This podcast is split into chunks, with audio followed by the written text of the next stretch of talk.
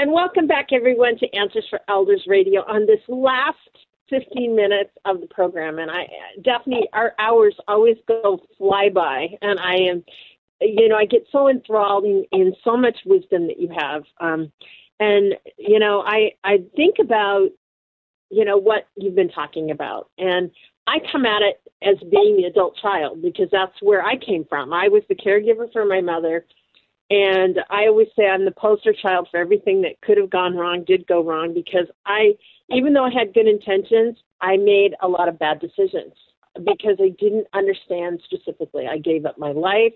I lost my job. I lost my house.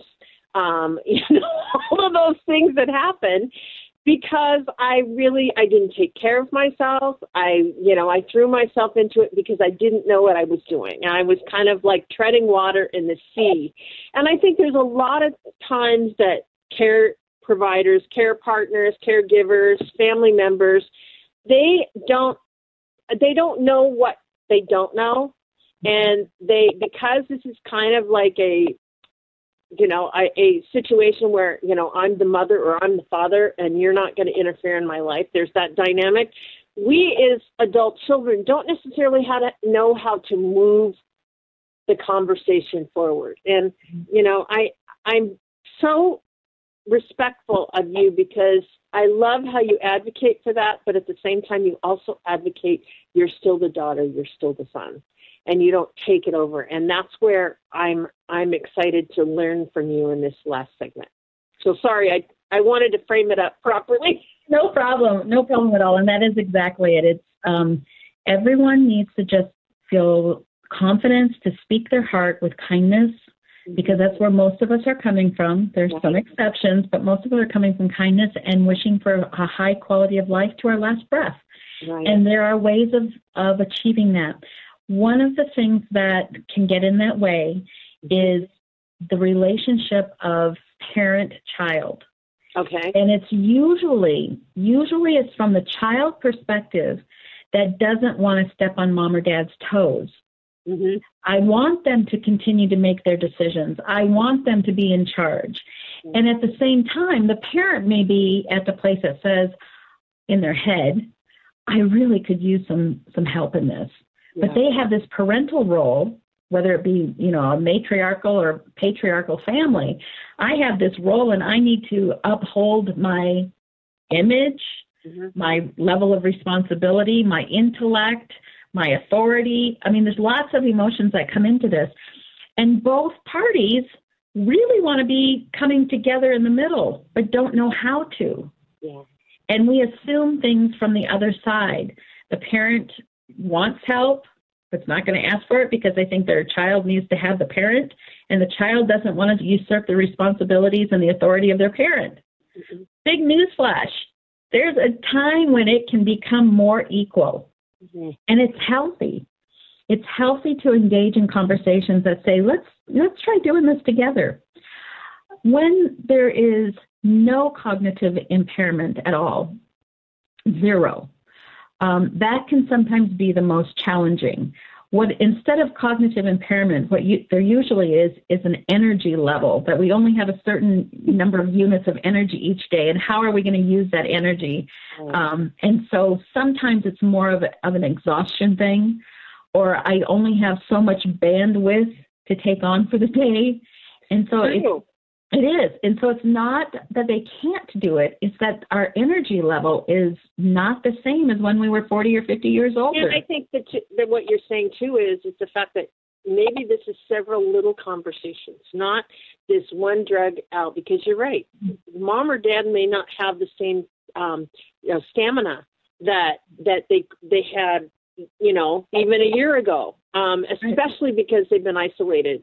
And and if they've been isolated, even to go, I know for me, I walk into a grocery store because I haven't been inside one for so long. And when I, after I got vaccinated, I'm actually, you know, I wear my mask and I go into the grocery store and I do my grocery shopping again. But all the stimulus, it's like I'm not used to it. Mm-hmm. It took, takes a little bit to change into that.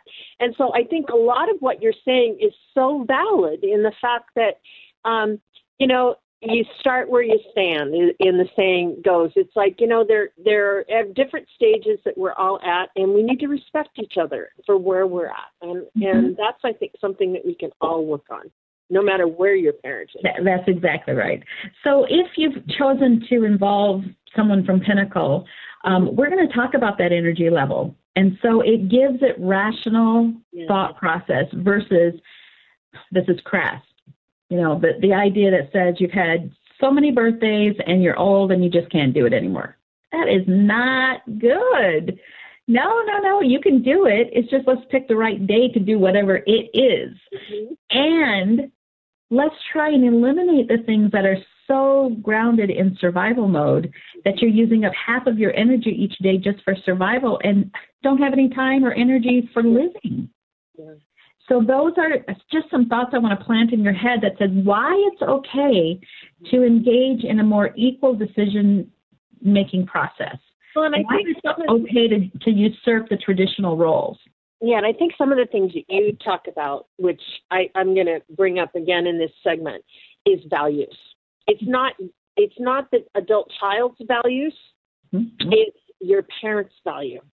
And it's kind of hard when you're coming from a lens of being emotionally tied into your your parent as a as their child you're not going to see them in the same way Daphne's going to see them. I, you know, with my mother, like you talk about the newspaper, I didn't even really think it was that big a deal. It was a huge deal for her that she got her newspaper every day.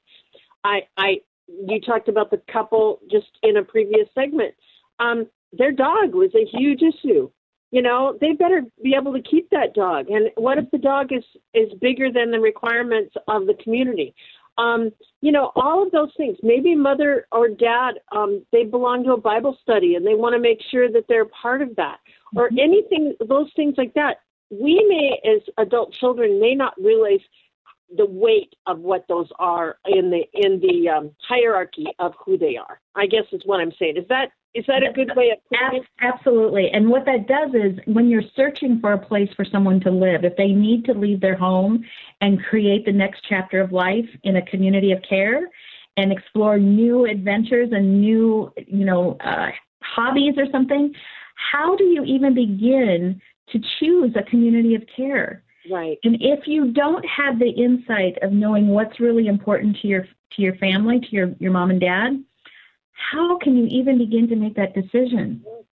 It's it's that's where you have to start. You know, is it important to be able to have a door that walks to the outside from their apartment if they're in a community, you know, an assisted living? Or isn't that important? Nope, I don't care. Window air is just fine. I want to be on the third floor did you even think to offer, you know, that option? Or well, you don't know what to offer. Exactly. And you don't know, and you don't know necessarily um, why you know what would be important i could i know like my my my my mom was a gardener and i just assumed now she liked her flowers and she wanted me to plant flower pots in the spring but she didn't care about the rest of the stuff and i was like wow i thought you were really into gardening mom no, I mean, yeah, that was nice because I had the yard, but I don't really. That's not important to me. Oh, really? yeah, I made change, and she would be. No, it's actually too much maintenance for me. I don't want to deal with it. So it's like okay. that goes back to the energy units. Right. how much energy right. you have each day. That's not where I want my energy to go anymore. Um, those things are all important to figure out. Now, when you go to an assisted living community, there's going to be community relations people there. Right. There's, you know, going to be um, the the people who help you know what their services are make sure they take the time. If you're doing this on your own, please make sure they're taking the time to really understand highest values. Understand personality types. Are they outgoing? Are they shy? Do they take a while to, to warm up? Do they ever warm up? Are they more of a recluse? Those things have to be known yeah. in order to have a successful move. The other um, thing that I hear right now is because people have been in the same spot that they've been living for a year because of our COVID situation, they're now saying, you know what, my mom is just miserable. Miserable. She's never really liked it there. She thought she was going to make use of activities. There's been no activities. Now they're starting to come back. Yes, we can sit, you know, a couple people at a table in the dining room now but it, she never assimilated into the community. What do we do? How do we how do we navigate this? And what I hear from families consistently is, I wish we would have talked to you the first time around. Yeah. I hear it all the time. I empower all our listeners yeah. get it right the first time around. well, and, and the other thing is just because a community is in your neighborhood and you think it's convenient for you, it may not be the right fit for your loved one. Right. So uh, understand that even if it's a great community, it may not fit with their values. It may not fit with the quality of life that your loved one is looking for.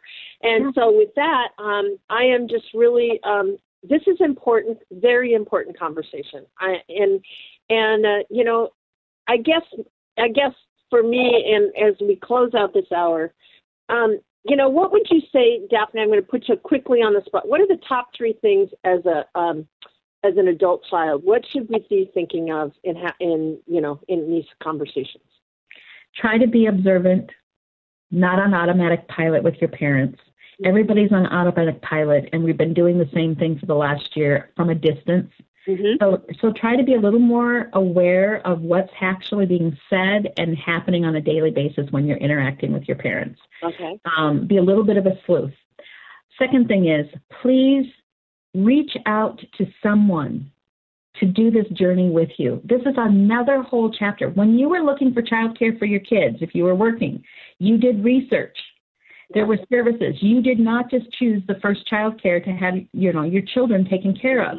When you were getting ready to retire, you probably talked to somebody about what are the best decisions and, and how to maximize my retirement benefits. Mm-hmm. When do I get Social Security? You talked to a, a, a professional. Do the same with this next chapter of life for your parents. So, so don't be afraid there. And then the other thing is to remember, and you brought this up, it's not about you sentences, but I sentences and to try hard not to alienate people through your tiredness, through your frustration, through your emotional weariness. Um, it takes a lot. Your emotional weariness and your emotional place in life is just as important as your parents, but you are the stronger of the two people right now. Perfect. So, Daphne, how do we reach you? You can reach me at 855 734 1500 or at our website, which is pinnacleseniorplacements.com. And I want to reach out to all of our listeners and um, talk about these conversations together as as your siblings, with your with your loved ones, the people around you. Let's come together as a community. Let's find unity together. Let's talk to each other with respect. And I look forward to Daphne um, always being with us in our journey as a uh, community coming together. And until next week, everyone, be good to each other. Hey everybody, Jared Sebestier, host of Retire Repurposed. This podcast is dedicated to help people transition into fulfilling and purposeful retirements. Retirement is a big life change. In fact, the two most dangerous years of a person's life are the year they were born and the year they retire. Few people can just flip the switch from working a career 30 or 40 plus years, retiring on Friday without methodical steps to living what we call a repurposed retirement. To listen now, search Retire Repurpose on your favorite podcast platform, Senior Resource, or Life Audio.